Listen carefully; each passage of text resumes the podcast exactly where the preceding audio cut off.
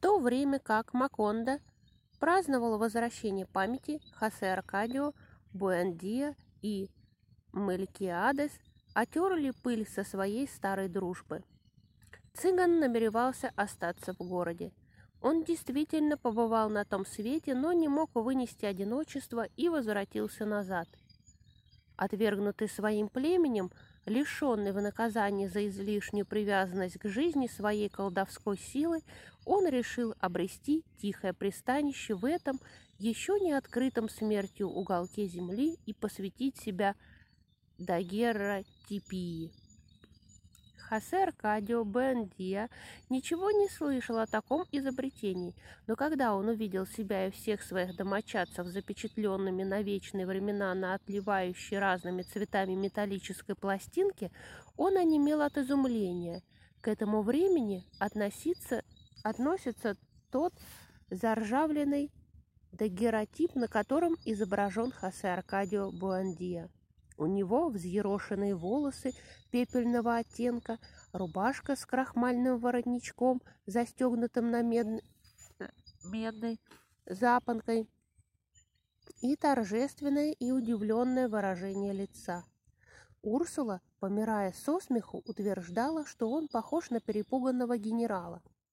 По правде говоря, в то прозрачное декабрьское утро, когда Мелькиада сделал дагеротип, Хосе Аркадио Буандия действительно был напуган.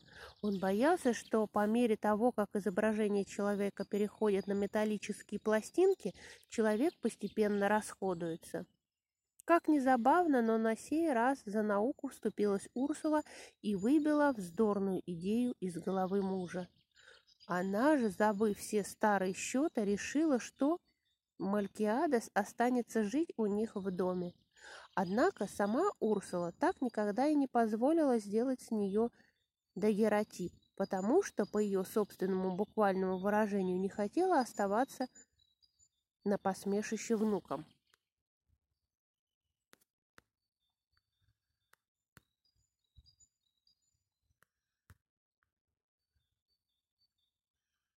Дом наполнился любовью – а Аурелиана изливал ее в стихах, не имевших ни начала, ни конца.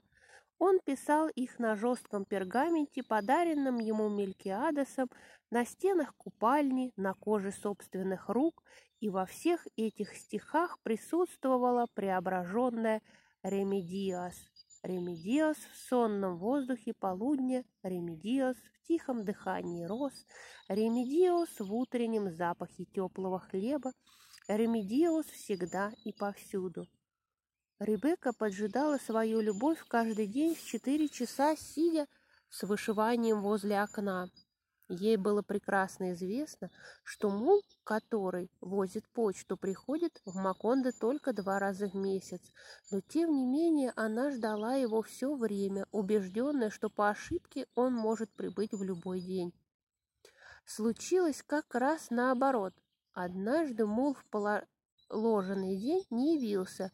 Обезумев от горя, Ребекка поднялась среди ночи и торопливо с жадностью самоубийцы стала поглощать землю в саду, горсть за горстью, плача от горя и ярости, раня десна осколками раковин и улиток. А, раковин улиток. Ее рвало до самого вечера. Она впала в состояние какой-то лихорадочной прострации, потеряла сознание, и в бреду сердце ее бесстыдно раскрыло свою тайну. Возмущенная Урсула взломала замок сундука и нашла на дне шестнадцать надушенных писем, ми, ой, перевязанных розовой лентой, останки листьев и лепестков, хранимые между страницами старых книг и засушенных бабочек при первом же прикосновении обратившихся в пыль. Только Аурелиана способен был понять всю глубину отчаяния Ребекки. Тут, ой, прям страсти мордасти. И зачем она землю ела, я не пойму вообще. Ну, это фантастика, конечно, какая-то. Я просто с фантастикой не очень дружу и не, не люблю ее. Э, так, в тот вечер, когда Урсула пыталась извлечь ее из пучины бреда, он отправился с Магнифика Визбалем и Геринельда Маркиса в заведение Катарина. К нему теперь была пристроена галерея, разгороженная досками на клетушке, где жили одинокие женщины, от которых пахло умершими цветами. Эх, ансамбль из аккордеониста и барабанщиков исполнял песни Франциско, человека уже несколько лет, не появлявшегося в Макондо. Трое друзей заказали себе тростникового вина, Магнифика и Геринельда, родственник, главное, главное, героев красиво назвать, Аурелиан, более чем он, искушенный в житейских делах, неторопливо пили с женщинами, которые сидели у них. Как вы думаете, где? На коленях. Ой, чего? Одна из женщин, что за чтение сегодня, я не знаю вообще. Одна из женщин, увядшая, золотозубая, попыталась приласкать Аурелиана, но тот ее оттолкнул. Он обнаружил, что чем больше пьет, тем чаще вспоминает о но выносить муку воспоминаний становится легче. Потом Аурелиана вдруг поплыл. В какое мгновение это началось, он и сам не заметил. Только вскоре обнаружил, что его друзья и женщины плывут в тускло светящемся мареве бесформенные невесомые фигуры и произносят слова, которые слетают не с их губ и делают таинственные знаки, не совпадающие с их жестами. Катарина положила ему на плечо руку и сказала, «Скоро одиннадцать». Аурелиан обернулся, увидел огромное расплывшееся пятно лица, искусственный цветок за ухом, а затем потерял память, как во время эпидемии забывчивости и обрел ее вновь, лишь на другое утро и в комнате совершенно ему незнакомой.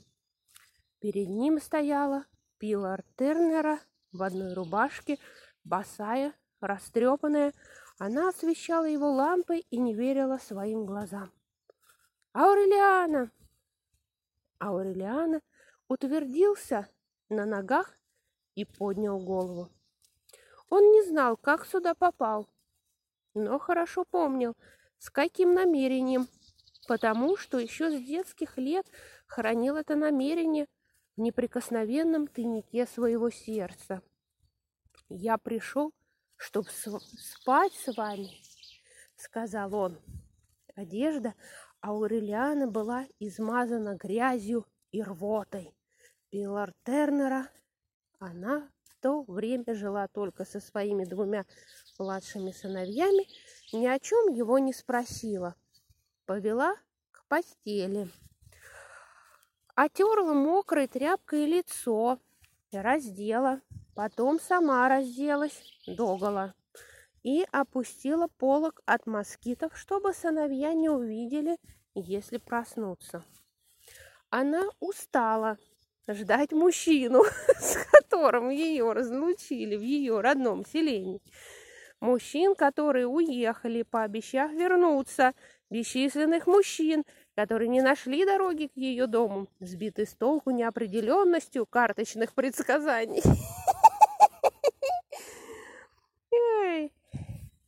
Пока она ждала их, кожа ее покрылась морщинами, груди, груди обвисли, жар сердца угас. Пилар Тернера нашла в темноте Аурелиана, положила руку ему на живот и с материнской нежностью поцеловала в шею. «Мой бедный малыш!» – прошептала она. Аурелиано задрожал.